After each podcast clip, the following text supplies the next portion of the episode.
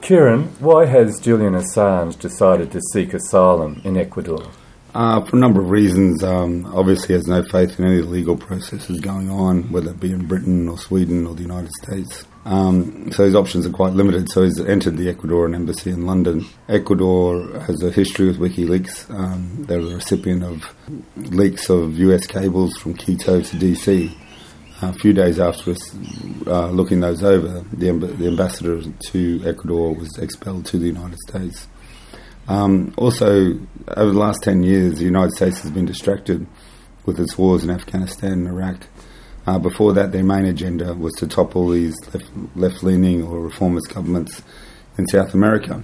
This allowed governments such as President Correa's of Ecuador and uh, Chavez in Venezuela um, to survive this period, and also the Bolivian President Morales. So you you know you, you cast your mind back to the 60s and 70s these countries and also Chile and Brazil were run by military dictatorships that were client states, the United States. It's also an interesting connection that the woman uh, prosecuting Julian Assange in Britain is Clare Montgomery, and she defended General Pinochet from a Spanish acquisition request uh, some years earlier. That request was made on the basis uh, by a Spanish magistrate uh, because Spanish citizens had been tortured and killed as Pinochet came to power and while he was in power. Unlike Assange, extradition request was refused.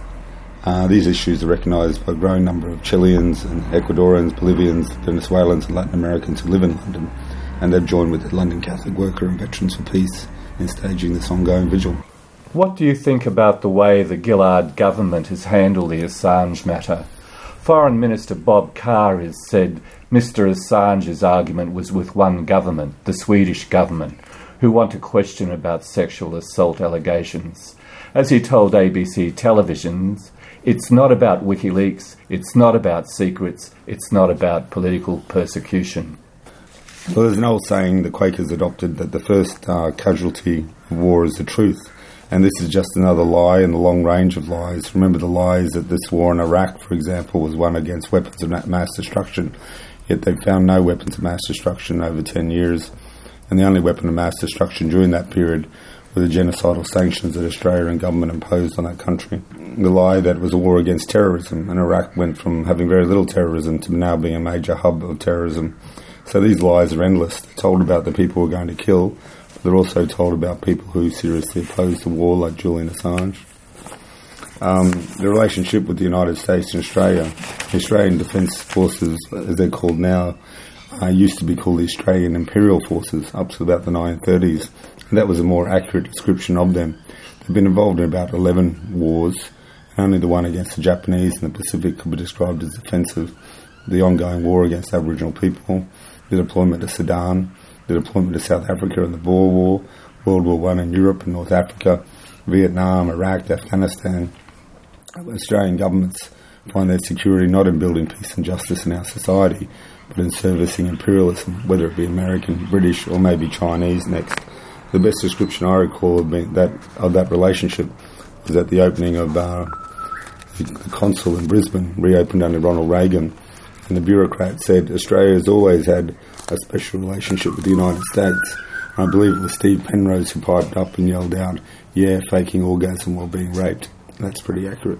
Bob Carr also said, "Throughout this, we've given him, meaning Assange, the sort of consular support that flows to any Australian in trouble in a foreign jurisdiction.